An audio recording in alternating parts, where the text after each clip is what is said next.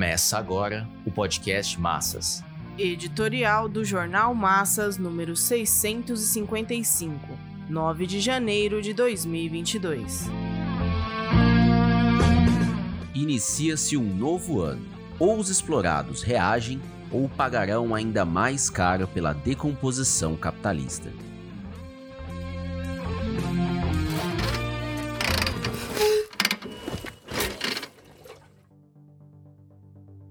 O ano de 2021 se encerrou com um crescimento da economia brasileira que mal repôs a queda de 2020.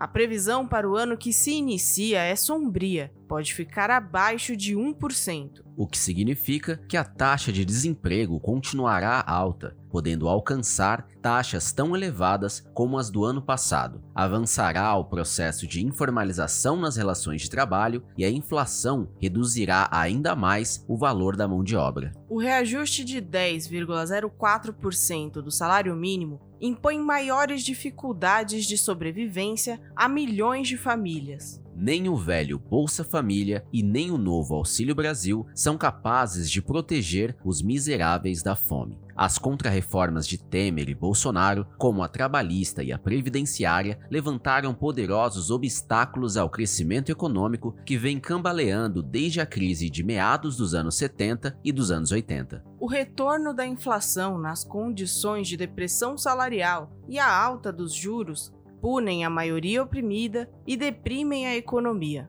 A diminuição do desemprego, que passou de 14,5% em 2020 para 13% em 2021, não modificou muito a situação dos trabalhadores, uma vez que boa parte dos novos postos de trabalho padeceu e padece da precarização e da informalidade.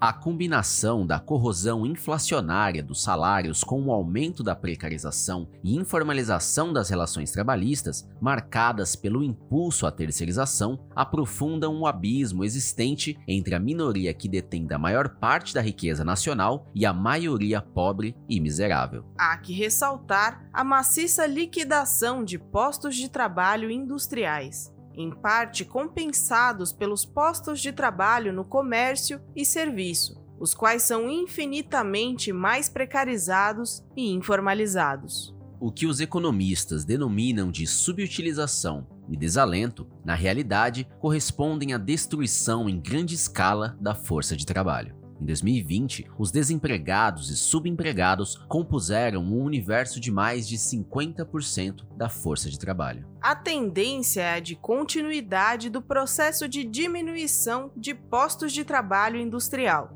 Segundo o IBGE, de 2013 a 2019, portanto, seis anos, foram fechadas mais de 28 mil empresas fabris e liquidados mais de um milhão de postos de trabalho.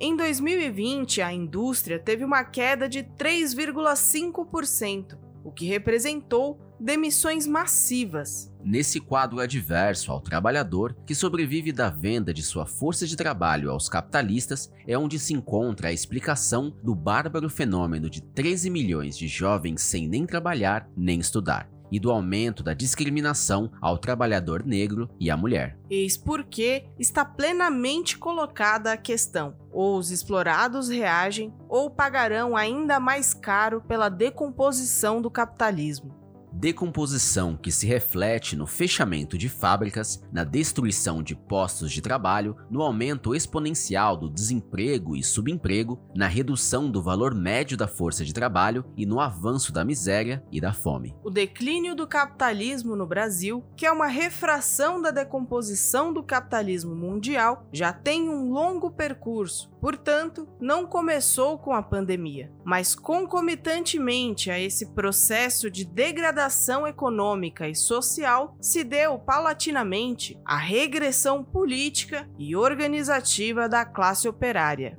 A formação de uma burocracia pró-capitalista dentro dos sindicatos após o fim da ditadura militar é responsável por obstaculizar e quebrar toda a iniciativa de luta do proletariado. E a política de colaboração de classes chegou ao seu ponto mais alto nesse período de pandemia. As centrais e sindicatos se negaram a enfrentar os fechamentos de fábrica como a Ford e LG, serviram de auxiliares ao governo, ao Congresso Nacional e aos capitalistas na aplicação da MP 936. Anularam as campanhas salariais e, finalmente, desativaram o movimento de rua pelo Fora Bolsonaro, abraçando o seu verdadeiro objetivo, que é o de se embrenhar na corrida eleitoral. As direções sindicais e políticas tudo farão para convencer os explorados que a única saída para sua situação de pobreza e miséria se encontra nas eleições. Durante toda a pandemia, fecharam as portas dos sindicatos.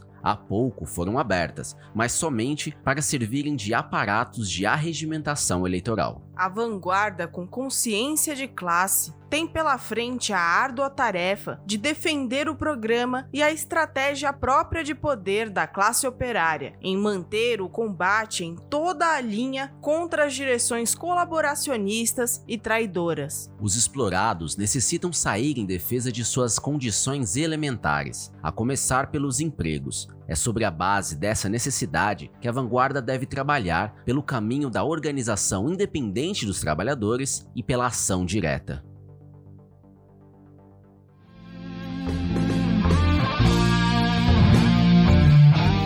Esse podcast é apresentado pelo Partido Operário Revolucionário, membro do Comitê de Enlace pela Reconstrução da Quarta Internacional. Para mais informações, acesse pormassas.org.